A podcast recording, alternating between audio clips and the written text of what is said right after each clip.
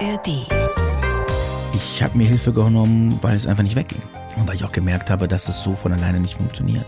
Ich habe erstmal ganz, ganz lange die Klappe gehalten. Wollte auf gar keinen Fall der, ja, die beschädigte Ware sein. Ja, und wenn du als Gerade in Schauspieler- deinem ja, Job, ne? Klar, Ja. du bist in den Medien, du stehst da, du bist für jede Produktion ein Risiko, wenn du, wenn du sagst, ich, du, ich habe Panikattacken äh, oder die könnten auch keiner was mit anfangen. A, hätte ich das selber gar nicht so benennen können und B, hatte ich einfach nur Angst, dass ich einen an der Waffel habe. Und dann dieses auch alles so Psychologen und all das ist ja so richtig behaftet. Die blaue Couch. Der preisgekrönte Radiotalk.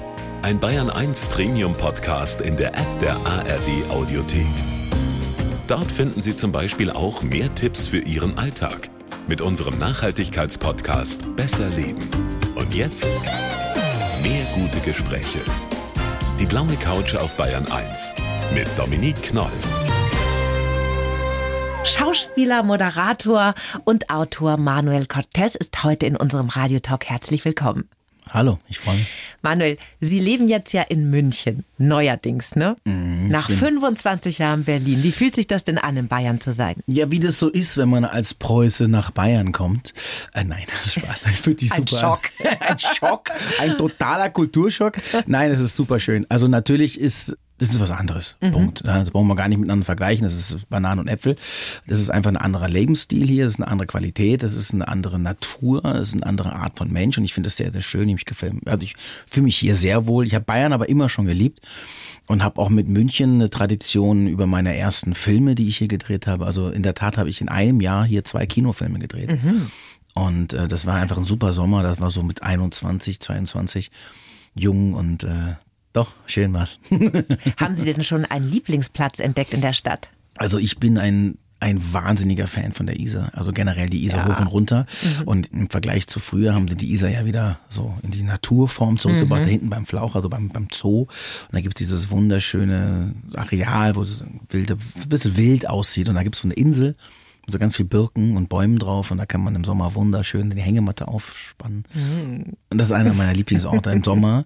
Ansonsten kann ich das so noch gar nicht sagen. Ich bin eineinhalb Jahre jetzt in München. Ja. Und davon war ein Jahr sehr Corona geprägt noch. Das heißt, alles ja. war relativ zu. Man hatte da nicht so viele Möglichkeiten und jetzt ähm, entdecke ich immer mehr neue Sachen. Das Mhm. macht wahnsinnig Spaß. Aber die Natur ist äh, eine der ganz großen Dinge. Ich wohne in der Nähe von Nymphenburg, also auch der Nymphenburger Schlosspark ist mein Daily Walk. Mhm. Ja. Äh, doch, gibt eine Menge hier. Ja. Eine schöne Stadt, ich fühle mich ja auch sehr wohl. Wir kennen Sie natürlich aus der Telenovela Verliebt in Berlin. Ne? Da werden jetzt bei vielen Hörerinnen und Hörern die Glöckchen klingeln. 2005 war das. Da haben Sie ja neben der Alexandra Nelsel den Rocco Kowalski gespielt. Was empfinden Sie denn, wenn Sie von heute jetzt mal da auf diese Zeit zurückblicken? Nostalgie. Aber als erstes würde ich ähm, bitten, lass uns du sagen. Okay, dann machen wir das. Sehr gerne. Sehr gerne. Jetzt komme ich mir so alt vor. Ich wollte mich gerade sagen, so Nostalgie, weil das ist jetzt, glaube ich, 17 Jahre her. Mhm. Und äh, nee, ich war sogar 18 Jahre her, Himmel hilf. 18 Jahre her und da kommt man sich plötzlich so alt vor, da reicht's, wenn wir dann du sagen. Das machen wir. Sehr gerne. Aber das ist eine tolle Zeit gewesen. Also, das war halt auch einfach mein großer Durchbruch. So, das war einfach, die Erfolg dieser Serie war Wahnsinn. Also, ich, egal was man sich heute an Quoten anguckt, da kommt eigentlich kaum was dran, was wir damals an Quoten hatten und wie bekannt und wie alt, also das war eigentlich in jedem Wohnzimmer war das, diese Ja. Serie zu sehen. So, das waren verrückte Zeiten. Ne? Das war echt lustig. Da wird man dann ja auch über Nacht auf der Straße erkannt, ne? Ja. Wie war sofort. denn das? War das so, ich gehe äh, mir mal ein Eis holen und da habe ich gleich 15 Teenager-Mädchen Ich an mir hätte, kleben? Ja, das war verrückt. Ich hätte das nicht für so krass gehalten. Also ich hatte zu dem Zeitpunkt von Verliebten Berlin ja schon einige Filme gemacht. Und es passierte hier und da mal, dass jemand sagt, ah, du bist doch der hier von die Autobahnraser oder so. Aber dann war ich in der Serie und in der Serie ist es ja immer so, dass man immer dreht, aber dann versetzt. Also man dreht immer vor und bis man dann wirklich gesendet wird, vergehen ein paar Wochen. Also ich war schon einige Zeit in der Serie als Schauspieler am Arbeiten, aber mein Sendetermin war noch nicht. Und der kam an einem Freitag.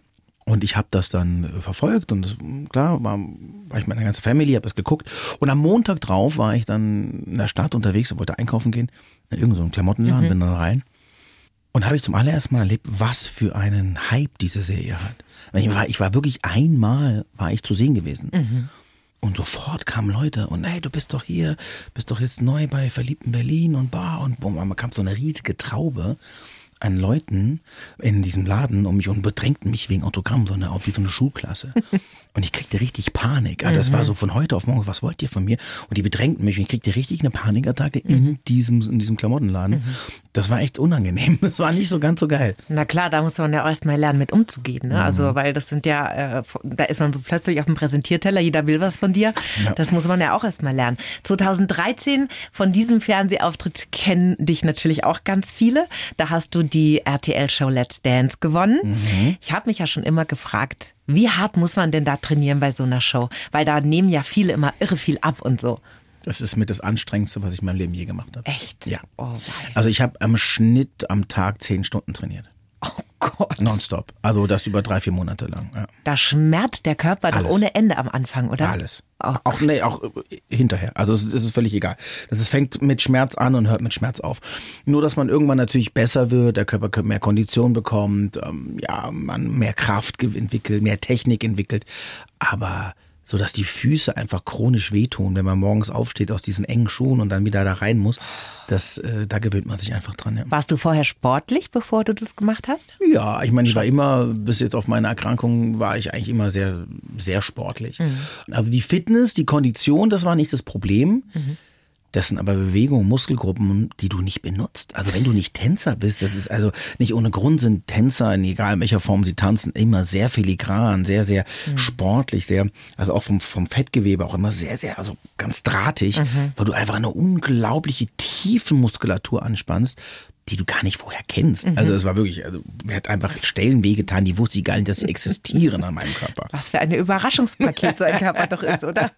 Bei deiner Vorstellung habe ich vorhin schon gesagt, du bist mittlerweile ja auch Autor. Du hast ein ganz wunderbares Buch geschrieben, das heißt Angst im Gepäck, trotzdem glücklich leben. Wann hast du denn zum ersten Mal bemerkt, ups, ich habe da offenbar ein Problem. Ich leide unter Ängsten. Also bis ich das betiteln konnte, hat es ein bisschen gedauert. Wahrgenommen habe ich das zum allerersten Mal so mit 2021. Da hatte ich meine erste Panikattacke. Damals war mir das noch nicht klar. Ich merkte halt, dass ich irgendwie Probleme kriege, dass ich mich emotional echt schlecht fühle, dass es immer mehr und mehr Situationen gibt, wo ich aus dem Nichts Herzrasen kriege, wo ich aus dem Nichts Schweißanfälle bekomme, Schwindel. Darf ich kurz fragen, was das für eine Situation war, diese erste Die Panikattacke? allererste Panikattacke war im Klo, auf der Toilette, bei mir in meiner Wohnung, aus dem Nichts. Also gefühlt aus dem Nichts. Ich Ah. Ja, kann ja. jetzt natürlich im Nachhinein schon mehr erkennen, wo was herkam. Aber damals war es wirklich für mich gefühlt aus dem Mhm. Nichts. So, ich bin in der Nacht aufgestanden, wollte auf die Toilette, bin auf die Toilette, fühlte mich schon beim Hingehen so ein bisschen komisch und merkte so, ah, was ist denn los und so. Und dann äh, saß ich auf dem Klo und dann ging das los. Das fing an mit so einem Herzrasen und dann bin ich halt hingefallen. Halt aufstehen, meine Beine haben nicht so richtig funktioniert. Und das war so eine Kombination aus Panik und viel gefeiert, zu dem Zeitpunkt sehr wild gelebt, sehr ungesund gelebt. Da kamen mehrere Symptome zusammen, aber wahrgenommen habe ich das in diesem Moment wirklich wie so ein Anfall. Also ich lag dann auf dem kalten Fliesenboden und kriegte richtig so einen Schüttelanfall, so, ein, wie so eine ja, Panikattacke, also wirklich eine Angst, eine Panik vor dem Tod. Herz raste wahnsinnig. Ähm, ich konnte mich nicht richtig bewegen, wollte aus dieser Situation raus, aber war wie so gelähmt. Und äh, das dauerte alles nicht so wahnsinnig lange. Das fühlte sich viel länger an, als es dann wirklich wahrscheinlich, wenn ich die Zeit gestoppt hätte, wirklich war. Aber das war eine sehr, sehr unangenehme Erfahrung. ja. Und du hattest damals auch noch kein Werkzeug an der Hand, wie Gar man nichts. damit umgeht, ne? Ich wusste ja noch nicht mal, was ich habe. Also, Ja. dass ich jetzt Angst habe oder dass ich das jetzt gerade in dem Moment dachte, ich habe einen Herzinfarkt, ich habe einen Schlaganfall, ich habe irgendwas. Erst im Nachhinein, als ich dann wirklich durch eine Million Ärzte und durch alle tausend Untersuchungen und wirklich kein einziger Arzt irgendwas fand, kam dann mal äh, das Gespräch Psychosomatik raus und dann auch mal Angst und mich überhaupt, dass es das überhaupt gibt. Also, dass es Angst so in einer Form gibt, dass man aus dem Nichts, gefühlten Nichts plötzlich Panik hat, Angstzustände, schwitzt aus dem Nichts, wo man sagt, ich stehe doch gerade nur in der Supermarktkasse, ich stehe doch gerade nur am Flughafen, am Band. Und das wurde immer mehr. Also diese Angst, umso mehr ich sie wahrnahm, umso mehr bekam ich Angst vor ihr, dann kam ich Angst vor der Angst. Dann verbreitet sich das. Wenn man Sache Energie gibt, dann wächst das. Dann, wenn man es gießt, dann, dann wächst es, dann nährt man es. Und dann konnten sich diese Ängste auch in ganz unterschiedlichen Situationen immer weiter manifestieren und kam dann auch regelmäßig. Also ich wusste, wenn ich zum Beispiel in der Schlange stehe, bei der Kontrolle zum Fliegen, und ich musste zu der Zeit viel fliegen, weil ich viel gedreht habe.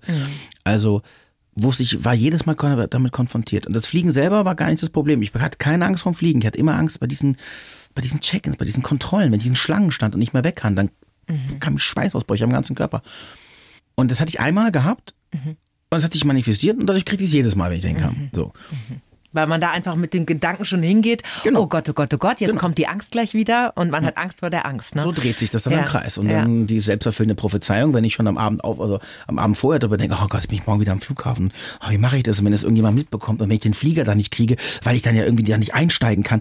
Und dann geht das ganze Kopfkino los. Mhm. So. Und dann bist du schon, eigentlich bevor du überhaupt am Ort bist, bereits in der Angst drin.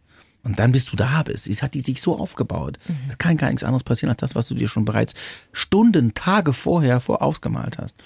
Deswegen, das lernt man halt dann auch im Rahmen dieser Behandlung Ja. und im Rahmen der Erkenntnis, dass man das hat im Umgang der Symptome, wie man diese frühen Gedanken stoppt und ne, wie man sich aus diesem Thema rausbringt und ganz bewusstes energetisches Verlagern von, von, von Gedanken, damit man sagt, ich nähere das jetzt nicht weiter, das ist okay, es ist da, ich weiß, dass es da ist erstmal, aber ich kann ja auch was, bewusst was anderes nähren. So, Das sind Dinge, die man lernt über Da reden wir Zeit. auch noch Genau, drüber, über wir. deinen Weg, wie du da rausgefunden hast, weil der ist ja wirklich sehr beeindruckend. Da hast du eine lange Reise gehabt, aber du hast es geschafft und das ist was ganz Tolles.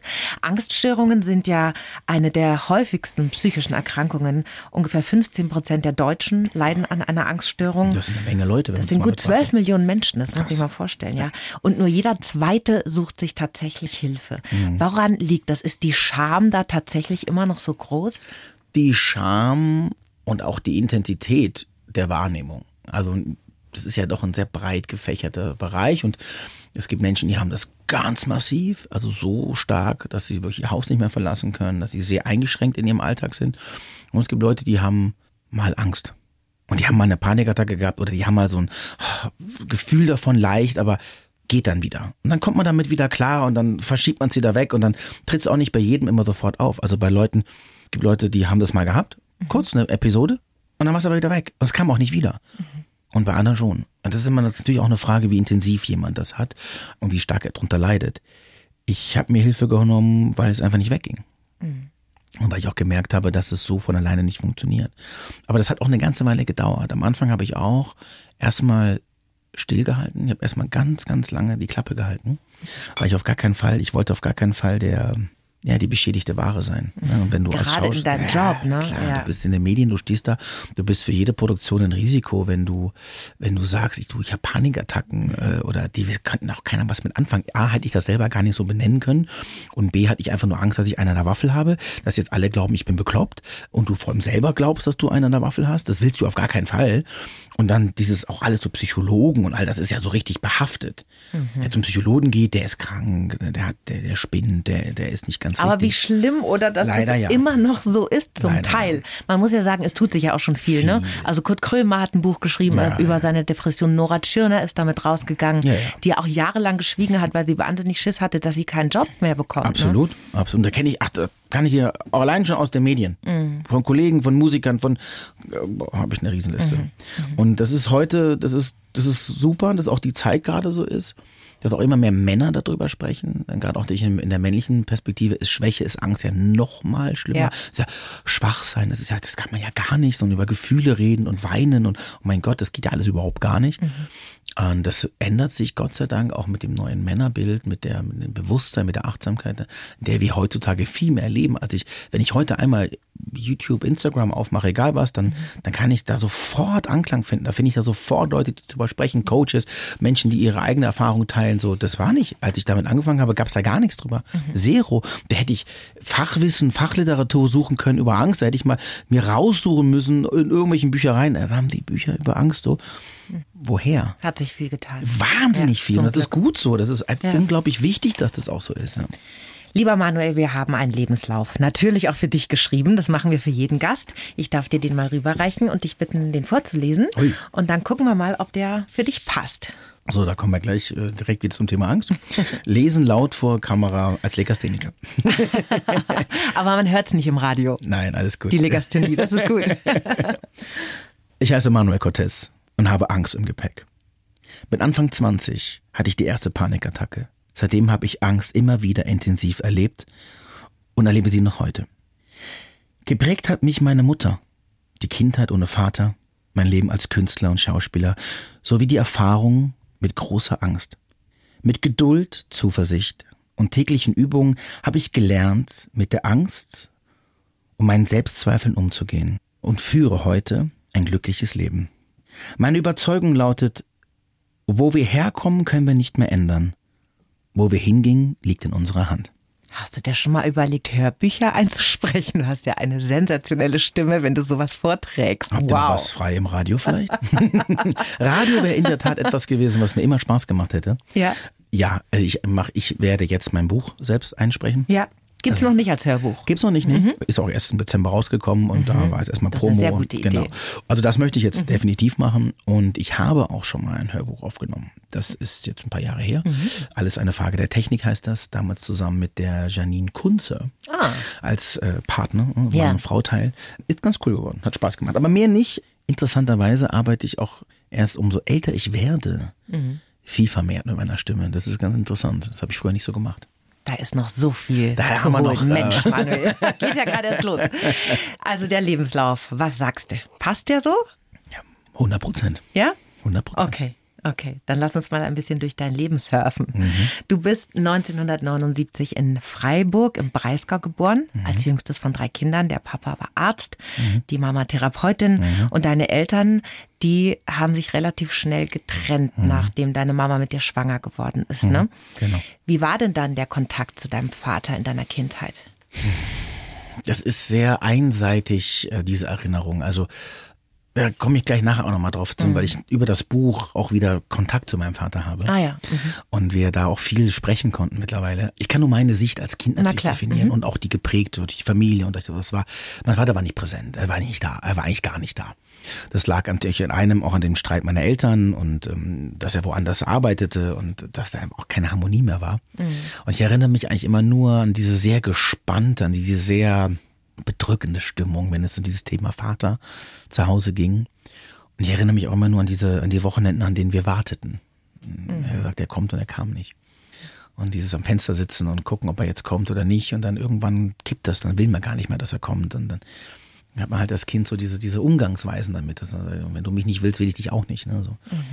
Aber das ganze Thema war sehr gespannt und auch früh gemerkt, dass ähm, heute ist das, glaube ich, ziemlich normal, dass es keine Väter gibt oder dass man in einem Patchwork lebt oder dass die Eltern getrennt sind und man sich das teilt und all sowas. Das war in den 80ern nicht so. Also ich war in der Tat der einzige Junge in meiner Klasse, der keinen Dad hatte. So, Ehrlich? Ja. Oh, ja. Und ich war auch der einzige Junge, der so aussah, wie ich aussah. südländisch siehst du Ja, aus. ausländisch. Wunderbar. Ausländisch, genau. Ausländisch hat es Und das, damals noch äh, geil. Ausländisch, genau. Und ähm, wenn ich mein Klassenfoto angucke, habe ich da wirklich nur braunhaarige und blonde Kinder. Mhm. So. Heute wäre das auch nicht mehr so.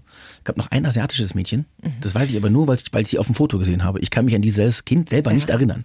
Aber auf dem Foto gibt's sie. Also wird sie es auch meiner Klasse gegeben haben. Ja. Äh, Ich habe keine Erinnerung. Aber sonst ist das wirklich komplett sehr, sehr deutsch gewesen so. Und das hat schon was mit einem gemacht. Also man merkte schon so, okay, ich bin anders. Ich bin, Aber hast du das denn richtig aktiv erlebt, das Ja. Gefühl der Ausgrenzung Ja, von ja. anderen Kindern, Ja. weil du anders aussahst? Ob das jetzt so, weißt du, Kinder machen das jetzt nicht so, ey, du siehst anders aus, ich hau dir jetzt auf die Fresse. Äh, Das ist weniger das Aussehen, das ist mehr so, das kam eigentlich mehr über die, äh, über die Lehrer. Also so dieses wirklich so, okay, ich bin anders und ich bin das Ausländerkind und das kam mehr so in den Kontakt mit dem System. Kinder sind da nicht so, die ärgern dich dann aus wegen anderen Gründen oder auch das Vaterthema war natürlich da oder worauf man halt so ja, womit man schnell offensichtlich jemand ärgern kann. So. Und klar, das Anderssein habe ich dann ja auch nicht nur durch mein Aussehen, sondern auch durch meine Art, durch meine Fantasie. Ich habe mir immer irgendwie Ge- Geschichten erzählt, weil ich natürlich irgendwie keinen Vater hatte und mit dieser Realität nicht gut klarkam. Also habe ich irgendwelche Geschichten erfunden. Mein Vater ist vom Zirkusdirektor bis hin zum Pirat, bis hin zum, also so Zeug, was sich halt Kinder ausdenken. Und du hast ja einfach ein- eine schöne Vaterfigur gebastelt. Richtig, ich habe ne? mir diese Vaterfigur selber gebastelt, der Seeräuber, der, der Captain, der Schatzsucher, der whatever. Der war eigentlich Arzt. Heutzutage würde man sagen, ey, Arzt ist eigentlich ein ganz gutes Ding, so, aber das konnte ich mit Kind nicht viel anfangen. So. da war Zirkusdirektor irgendwie, war das irgendwie cooler. so. Und das bietet natürlich Stoff.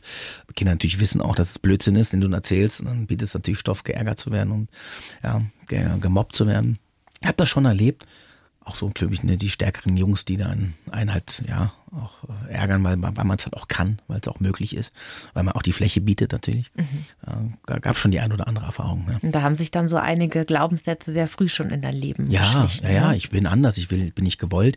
Ähm, es gibt auch eine Geschichte, ein Kapitel in meinem Buch, das heißt das System und ich, wo ich sehr früh schon gelernt habe, dass mit mir was nicht stimmt. Also mhm. das hat man mir dann so vermittelt. Hast du gedacht damals? Habe ich damals gedacht, mhm. so ja. Das ist, war einer der Glaubenssätze, die sich sehr lange manifestiert haben. Also A, durch das Schulsystem, dass ich Legastheniker bin. Mhm.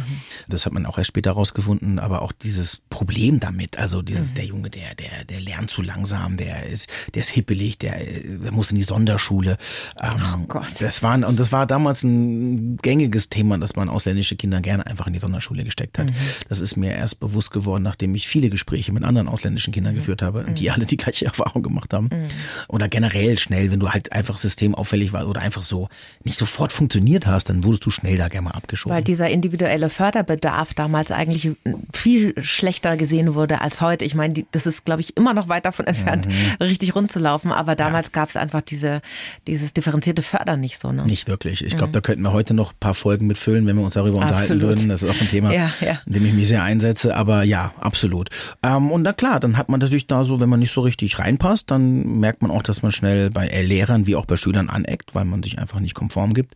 Und Konformität oder Individualität ist immer ein, in der Gesellschaft wie im, im Privaten, immer ein großer, ja, so Fläche, bietet viel mhm. Fläche für Angriff. So. Mhm. Mhm. Dann hast du ja in deiner Kindheit noch eine ganz schwere Zeit gehabt, weil deine Mama krank geworden ist. Die mhm. hat Krebs gekriegt. Wie alt warst du denn da? Ja, das war schon, als wir nach Portugal sind. Also meine Mutter ist ja mit uns dann irgendwann von Deutschland weg. Mhm. Da war ich sieben, zwischen sechs und sieben, glaube ich gerade sieben geworden. Aber ihr seid dann nicht wieder zum Vater kurz gezogen nein, oder nein, so, nein, sondern das war einfach ihr, ihre Idee. Nein, nein, mhm. meine Mom meinte so, pass auf, ich nehme meine Kinder und bringe sie jetzt dahin, wo sie nicht so offensichtlich fremd sind. Mhm. Und auch weil die gesagt, die Schule sagte, sie müssen mich auf die Sonderschule schicken. So, also hatte meine Mutter nicht allzu viele Alternativen. Und da, wo ich war, die eine Schule hatte mich schon nicht mehr genommen, die zweite sagte, ich muss in die Sonderschule.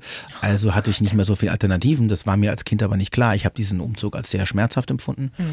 Da rausgerissen, Freunde weg, so mein Umfeld, meine Wohnung, das Haus, was wir damals hatten, war sehr schön. Und dann hat sie uns halt in so einen Wohnwagen gepackt und ist halt mit uns durch ganz Europa gefahren und hat halt uns dann ein neues Leben in Portugal begonnen. Und da war ich so sieben, dann war ich noch in der Grundschule in Portugal und dann, als meine Mutter krank wurde, war ich so in der vierten Klasse. Mhm. Daran erinnere ich mich noch genau. Da war ich in der vierten Klasse, da muss ich dann so, was ist man da, so sechs, sieben, acht, neun, neun, zehn, sowas, neun, zehn in diesem Alter. Mhm. Genau. Und da bekam meine Mutter zum ersten Mal Krebs, genau. Das ist ja für ein Kind, das äh, bei der Mama aufwächst und wo die Mutter ja dann auch der Fels in der Brandung ist, weil Vater abwesend, super heftig, oder?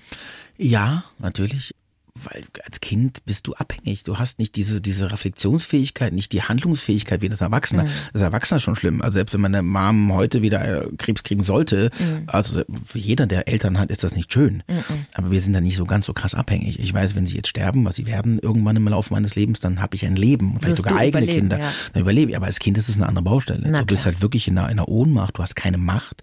Du denkst dir natürlich auch viel rein, oh Gott, da muss ich zum Vater und wer ist das überhaupt? Den kenne ich gar nicht. Und mhm da kommt viel Angst, da kommt ganz viel. Und das Ding ist auch, damals wollte man mich schützen und hat auch viel von mir ferngehalten. Also gar nicht, weil man mich belügen, belogen hat, sondern einfach, da kommt es der Jüngste, den schützen wir mal vor viel. Aber das hat nicht viel gebracht, weil Kinder sind wahnsinnig intuitiv. Und du spürst Dinge.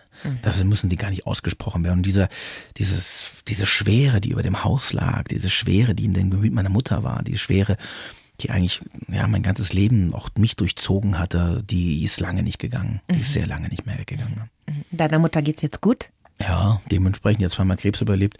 Das hat natürlich ihre Folgen und ihre Spuren hinterlassen. Aber mhm. meine Mutter lebt und ist ein unglaublicher Mensch, denn ich habe selten einen Menschen erlebt, der so körperlich eingeschränkt ist, so frei lebt. Toll. Das ist unglaublich, ja. Also ihr habt nach wie vor ein gutes Verhältnis zueinander. Ja, ja, ja. Wir hatten nie schön. ein schlechtes. Also es war nie, ja. dass wir ein schlechtes Verhältnis hatten. Das war einfach nur die Situation, dass das Leben uns halt diese Krankheiten gebracht hat. Mhm. Und dann musste ich damit lernen, als Mensch zu leben. Und sie musste damit lernen, als Mensch zu leben. Und ähm, wenn du halt auf der einen Seite drei Kinder hast und auf der anderen Seite klopft der Tod an die Tür, das sind schwierige Entscheidungen, die man da treffen muss. Und wo, wo ziehe ich mich zurück? Wo kann ich Raum für Heilung finden? Habe aber trotzdem drei Kinder. Und dann kommst du in die Problematik, dass natürlich Kinder erstmal eine Weile alleine gelassen werden oder dass sie bei Freunden sind oder dass die Tante kommt und hilft. Mhm. Aber du bist erstmal nicht da. Denn wenn du da wärst, müsstest du dich den Kindern widmen die Energie und die Kraft hast du nicht, weil es um dein Überleben geht. Also da bleibt jemand auf der Strecke. Das ist völlig egal, wie du drehst und wendest. Mhm.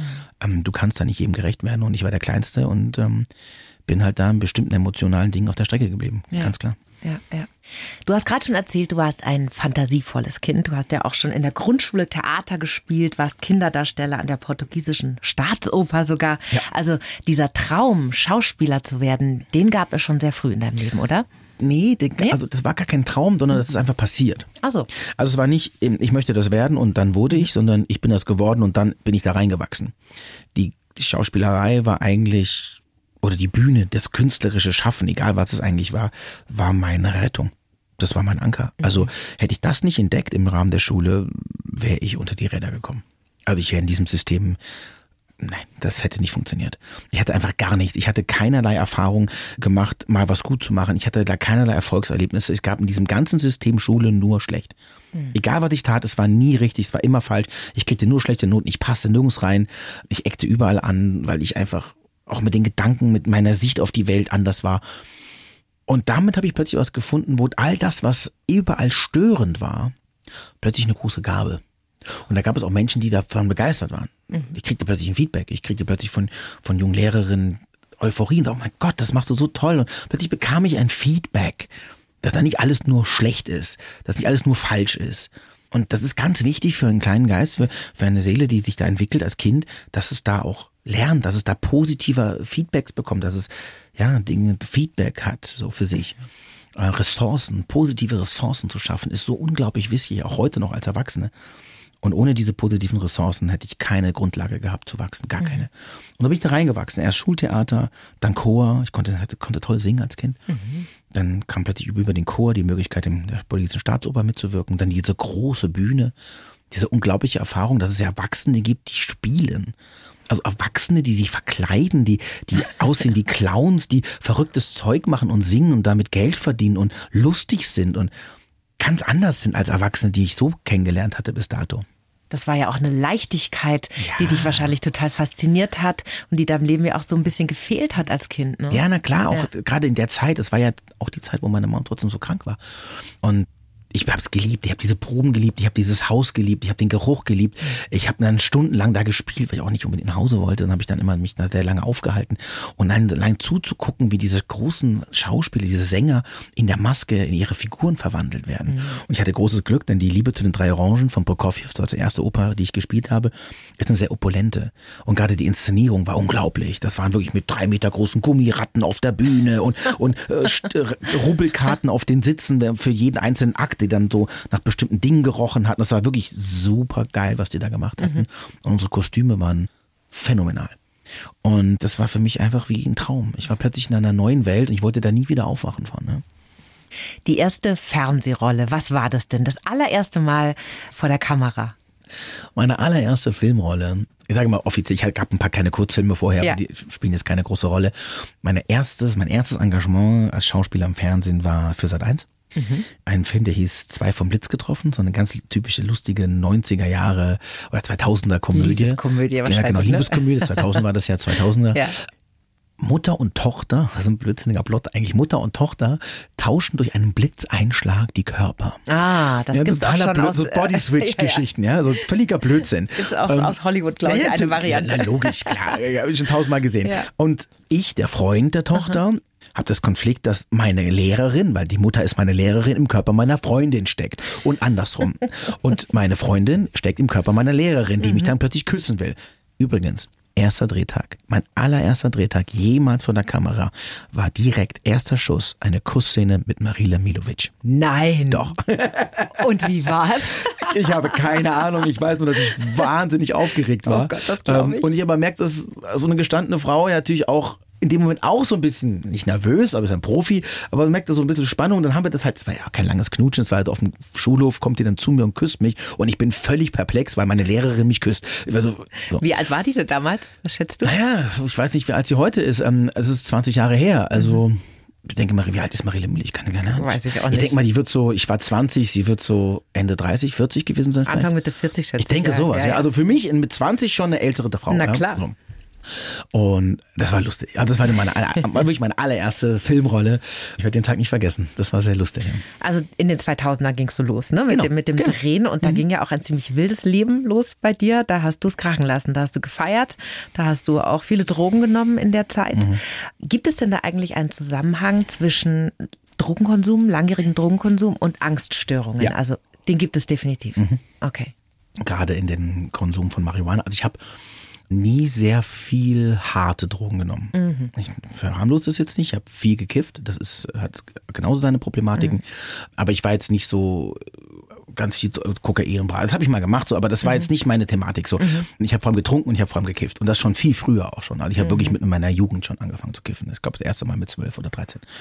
Und das habe ich wirklich kontinuierlich gemacht. Und ich habe auch beobachtet, und da gibt auch Studien von, dass diese Drogen Psychosen und genauso wie Angstzustände und, und ja, bipolare Störungen, also alle möglichen Formen von, von geistiger Erkrankung wie auch von geistiger Störung auslösen können. Mhm. Und ich habe da die Erfahrung gemacht, dass es einigen meiner Kollegen so oder Freunden oder aus meinem Freundeskreis so ging, dass die Psychosen und Depressionen ausgelöst haben. Gerade der Konsum von Marihuana über einen langen Zeitraum. Ja. Mhm. Mhm.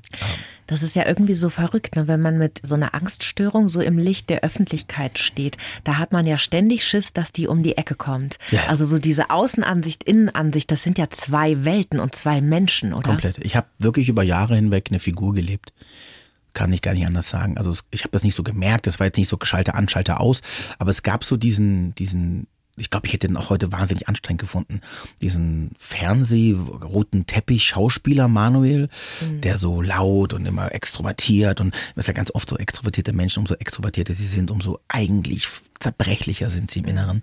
Comedians, schau dir, wie viele Comedians wahnsinnig lustig nach außen sind, aber innen wahnsinnig verletzlich. Ganz zerbrochene Menschen sind so. Und das war bei mir nicht kein dort anders. Mhm. Also ich habe es perfektioniert. Ich habe eine Rolle entwickelt von einer Figur, die ich sein wollte aber nicht war, sondern sein wollte. Der Selbstbewusste, der, der Wortgewandte, der so. War ja schon auch ein Teil von mir, aber ich habe den halt sehr überzogen. Und den anderen habe ich gar nicht gelebt. Den, den, der wurde in den Keller gesperrt, den gab es nicht, der wurde mit aller Macht bekämpft, der wurde mit allen Mitteln betäubt. So all, alles Emotionale, alles äh, Schmerzhafte, alles Ängstliche, alles, was, was mir nicht gefiel an meiner Person, an meiner Erfahrung über die Jahrzehnte. Mhm habe ich weggesperrt, einfach in den Keller gepackt und mein so, bleib du da unten, so ungeliebtes Kind, verrotte da unten, ist mir scheißegal. Hier ist Highlight mit Tüten und das ist das einzige Leben, was es gibt. Und das rächt sich natürlich.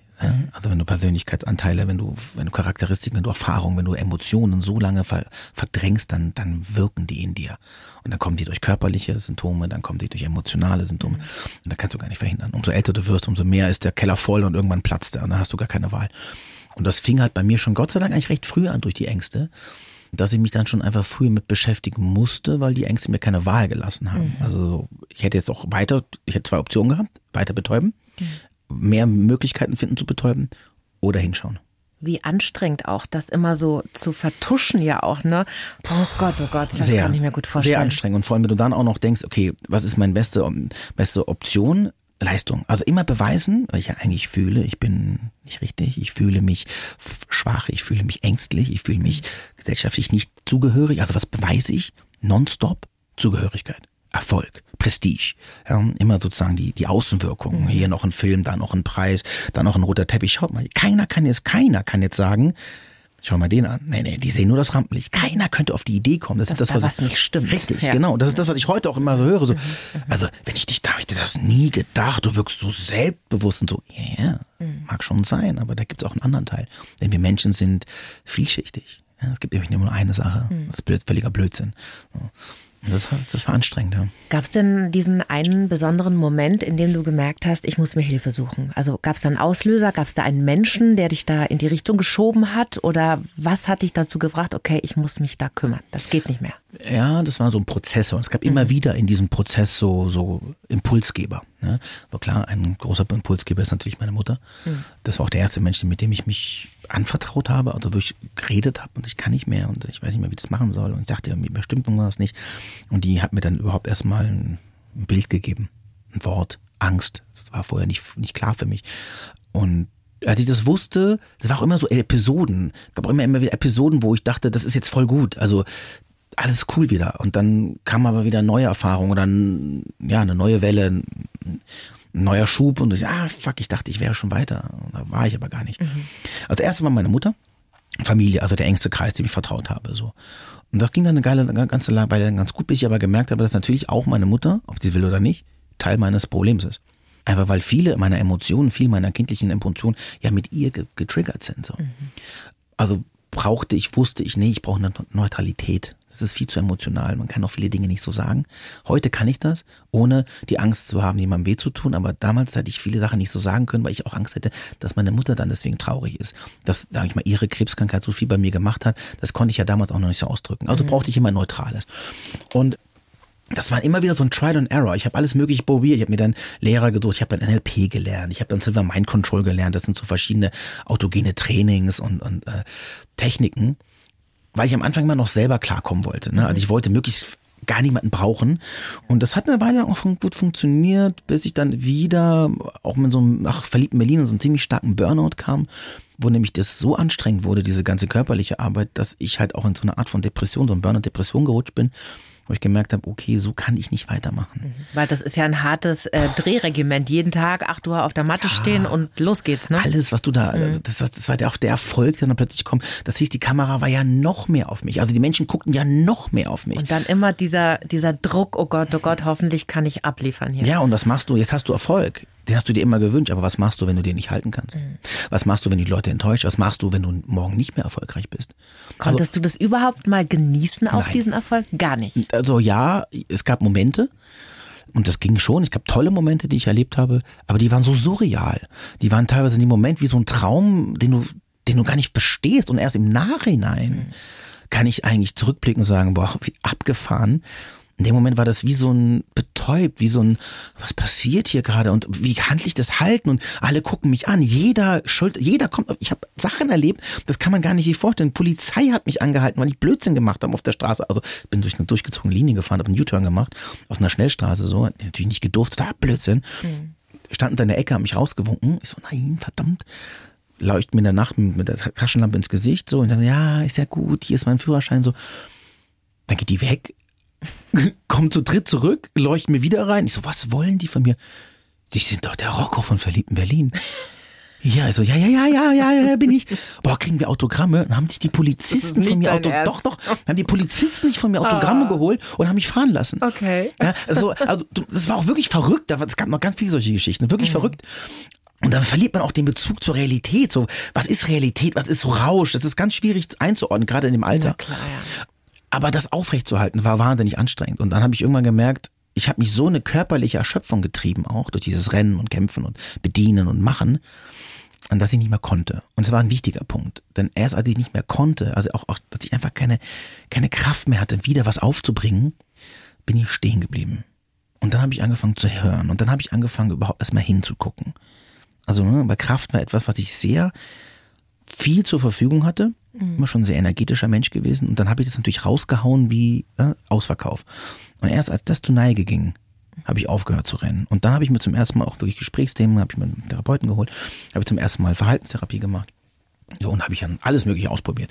Und dann gab es wieder eine Phase, wo das wieder besser war. Mhm. Und habe ich lange geglaubt, ich hätte das alles hinter mich gelassen. Das war so, ja, ja, klar, habe so meine schönen Muster gelebt, habe schon gewusst, wie ich damit umgehe, hat alle meine Techniken, juhu und so. Mhm. Und dachte, ja, habe ich gut hinter mich gebracht, bis dann 2013 der nächste Schub kam, die nächste krasse Erfahrung, und zwar damals Let's Dance. Mhm. Das ist auch ein Kapitel, Kapitel in meinem Buch, ja. wo ich dann aus dem Nichts wieder mit so alten Thematiken so da hatte ich einer aus der Jury sehr hart kritisiert und dann ja. ist bei dir alles wieder aufgebrochen. Selbstzweifel, ich genau. bin nicht gut, wie ich bin ja. und so weiter. Ne? Genau. Das war so verrückt, weil ich wusste, ich kannte die Sendung ja. Das war ja nicht zum ersten Mal diese Sendung ging. Und ich wusste auch, klar, da gibt es ein Jury-System und da wird man auch mal kritisiert und so.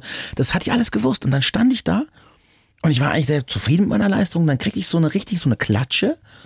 Und ich hatte ja vorher auch schon mal Kritik in meinem Leben gekriegt, aber ich weiß nicht, was dieser Moment ausgemachte. Dass die Familie da saß, dass da Millionen Menschen zuguckten, dass von da oben ab, das war so der Lehrer, der von oben mich wieder diskreditiert, der mich wieder klein macht. Ein Mensch, der sich einfach über mich erheben darf und mich einfach runtermachen darf und ich kann mich nicht wehren. Mhm. Und das hat irgendwie so zwei, drei alte Muster wieder aufgeknackt und ich war wieder voll der kleine Junge, ich war wieder voll in diese Angst, ich war komplett in diesem Mangel, ich bin hier, ich bin gar nicht, ich bin nichts, ich, oh, das ging von, also ich dachte, das gibt's gar nicht. Und ich war so in der Angst. Die nächsten Sendungen waren Katastrophe. Ich habe nur noch Blackouts gehabt. Ich habe nur noch, bin nur noch wie so betäubt durch diese ganze Sendung gelaufen. Und am Ende, das, das lade ich nicht zu. Weil tanzen habe ich immer schon geliebt. Und Du hast ja auch gewonnen. ich habe nachher auch gewonnen, aber das, das war kein Spaziergang. Weil, also nicht nur, dass ich, dass es so schon kein Spaziergang ist, ähm, weil man echt viel Leistung bringen muss, sondern weil ich in dieser Form, dieser Sendung wirklich dann auch zum ersten Mal mit Hypnose mich so krass nochmal meiner kindlichen Angst und meiner alten Erfahrung stellen musste.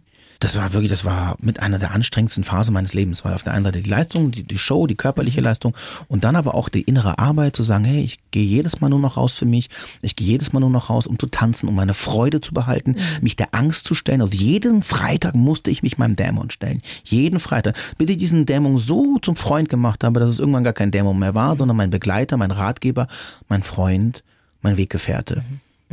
Und heute kann ich sehr gut auf meine Angst reagieren und weiß genau, ah, warte mal, was spiegelt die mir? Was ist für eine Erfahrung? Wo, wo bin ich gerade in welcher Erinnerung? Was zeigt die mir emotional? Und kann damit wahnsinnig gut arbeiten. Also, wenn wir lernen, Angst wirklich nicht mehr so in diesen, in dieser ablehnende Haltung, das ist was Schlimmes, was Böses, sondern diese wirklich hören, sprechen, kommunizieren lernen, dann lernen wir wahnsinnig viel über uns selbst und haben extreme Möglichkeiten, uns wieder wahrzunehmen in der Welt. Und das ist toll, das habe ich darüber gelernt. Und das war dann auch der Punkt, wo ich gemerkt habe, ich habe mein Leben lang immer nur Symptombekämpfung gemacht. Alle Techniken, alle Gespräche. Nie an die Ursache Nie rangegangen. Ursachen. Ja. Ursachen waren mir gar nicht klar. Es war immer nur, ich will das weg. Ich will die Angst nicht. Ich will das Leid nicht. Ich will weg. Ich will wieder funktionieren. Und da war der Knick. Da hat zum ersten Mal Klick gemacht. Ja, so weiter kann ich nicht mehr. Ich kann nicht weiter. Das hat nichts gebracht. Jahrelang, gut, ich hatte Pausen zwischendrin. Das hatte also schon seine Wirkung auch, die Ursachenbekämpfung, aber nicht langfristig. Nicht wirklich langheilend, sondern immer nur so im Augenblick. Das schreibst du ja auch in deinem Buch. Man muss alles erst fühlen Ja. und dann kann man heilen. Angst im Gepäck, so heißt dein Buch. Und ähm, wir können das jetzt natürlich nicht vorlesen hier, das würde ein bisschen den Rahmen sprengen. Aber vielleicht ja mal so die, sag ich mal, drei wichtigsten Dinge oder, oder Techniken oder Erkenntnisse, die dir geholfen haben, deine Angst in den Griff zu bekommen. Weil die geht ja nicht weg. Man muss nur lernen, damit umzugehen. Ne? Weil äh, Angst geht deshalb nicht weg, weil Angst eine Emotion ist. Mhm. Es ist das Gleiche, wenn ich sagen würde, ich sehe so viel schlimme Dinge in der Welt, ich will nicht mehr sehen. Mhm. Damit würden wir uns sehr einschränken. Damit würden wir uns eine ganz wichtige Grundemotion nehmen und das ist nicht förderlich. Mhm. Eher im Gegenteil, wir sollten eher bewusster werden. Wir sollten viel mehr noch unsere, unsere Wahrnehmungsmöglichkeiten schulen. Was mir, mir drei Dinge haben mir sehr geholfen. Das sind immer so diese, diese Grundsätze, die ich mein, in meinem Leben mittrage. Man kann da lange drüber sprechen. Es gibt ganz viele Techniken. Und es ist auch ein Prozess. Man muss bereit sein, diesen Prozess zu gehen. Das bedeutet, Angst ist eine Erfahrung.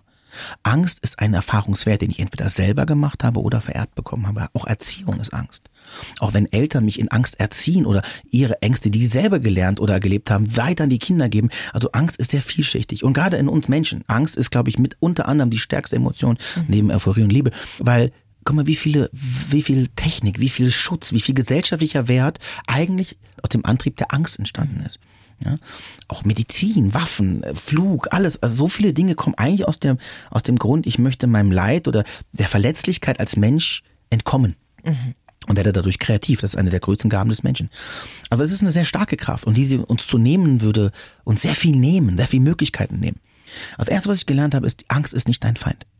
Denn wir personifizieren uns zu sehr mit der Angst. Wir machen aus der Angst ein Dämon, ein, ein, eine Person, die reden über sie, als wäre sie eine Person. Ja, die Angst, die Angst ist gar nichts. Du bist nicht die Angst.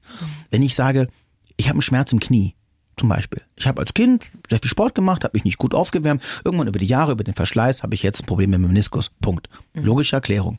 Habe ich heute Schmerzen im Knie? Dann würde ich aber auch nicht sagen, ja, ich bin dieser Schmerz.